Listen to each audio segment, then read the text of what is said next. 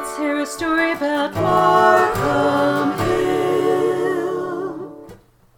This is Lisa Orton with the weekly Markham Hill Moment of History from Friends of Markham Hill, an effort to save the mountain from development and make it a nature, wildlife, historic, archaeology, and Native American preserve in the middle of Fayetteville. We have two stories today.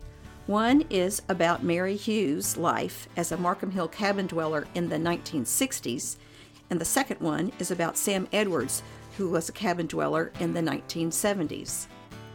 Mary Hughes' life as a Markham Hill cabin dweller in the late 1960s, written by Mary Hughes and edited by Lisa Orton. Bud Saunders, one of the first persons I knew who lived on Markham Hill in a cabin and who dated my sister in the 1960s, died a few days ago, late June 2019. Instead of paying the very low rent to Mrs. Markham, he cleaned out the swimming pool each year, which was quite an ordeal.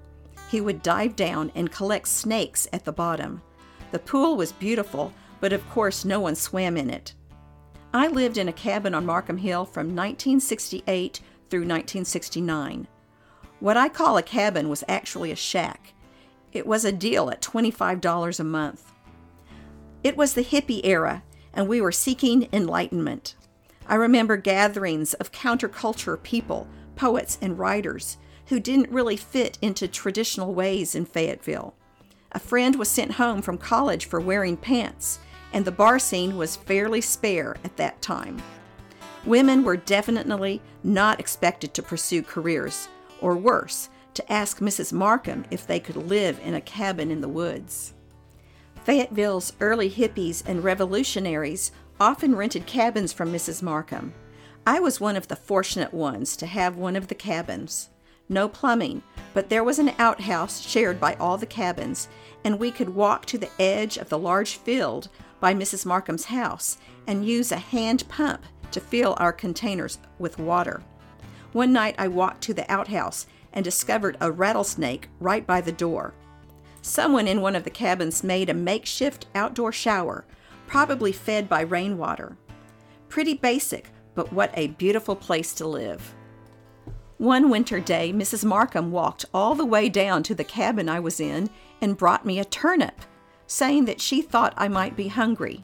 She was fairly elderly by then.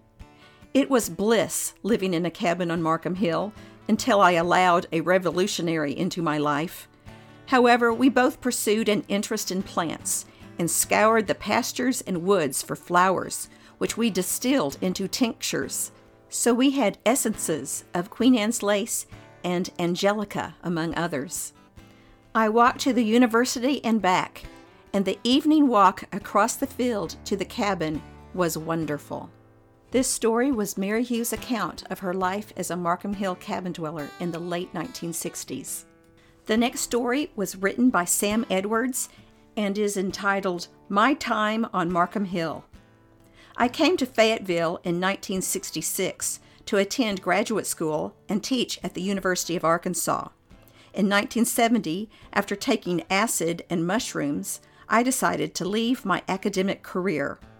I had just finished my master's degree. After that, I had an antique shop called Remembrance of Things Past, above Don's Flowers and next to Roger's Pool Room on Dickson Street. I later sold the antique shop for a dollar to some people. I decided I wanted to live away from people and society for a bit. I had had friends living on Markham Hill and I managed to snag one of the cabins which were hidden in the woods beyond the big field behind Mrs. Markham's house.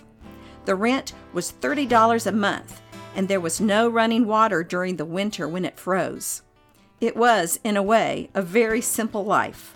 I lived there from 1972 to 74. I did not meet Mrs. Markham at first. I had just taken over the cabin from whomever was living there. Back then, things were very loose. I just continued to pay the rent. One day, however, I went to the big house with the posh cars parked outside and introduced myself. Mrs. Markham was gracious.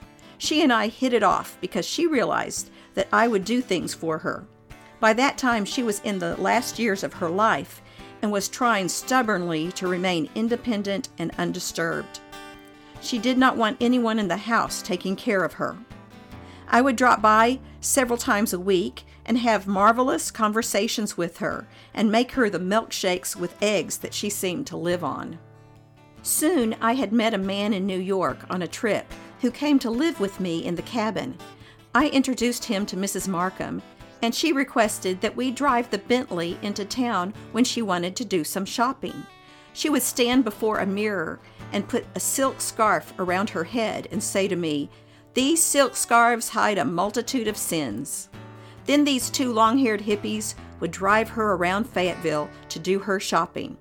We would secretly wave at friends from the Bentley with tiny Mrs. Markham riding like the queen she was in the back seat. One day I went to see Mrs. Markham, and she was sitting in the living room with her lap full of kittens. Her cat Queenie had given birth to these gorgeous little ones right in Mrs. Markham's lap, and there they stayed. Queenie and the kittens, the whole lot.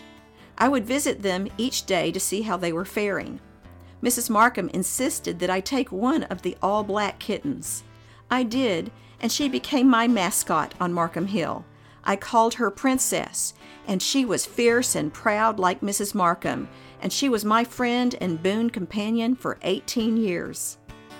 Near the end of my time on Markham Hill, I stopped by one day, and Mrs. Markham said she wanted to be taken outside and I should grab a blanket for her. I took her tiny hand and we walked outside. She said to put the blanket down and help her to lie on it.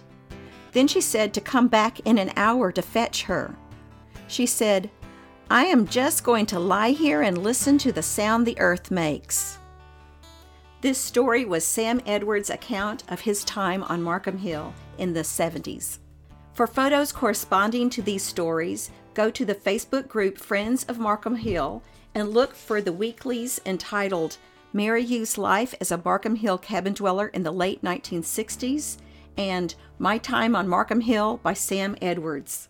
To keep up with our effort to save the entire 144 acre Markham Hill property from development and make it a preserve, join our Facebook group Friends of Markham Hill, sign our petition, and ask the developer Specialized Real Estate Group, that's Jeremy Hudson and Seth Mims, and the out of state money behind them, Robert M. Dant, to please be willing to sell the entire property to a conservationist who will preserve it all.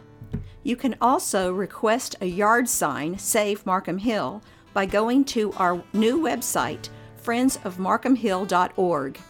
This is Lisa Orton with the weekly Markham Hill Moment of History.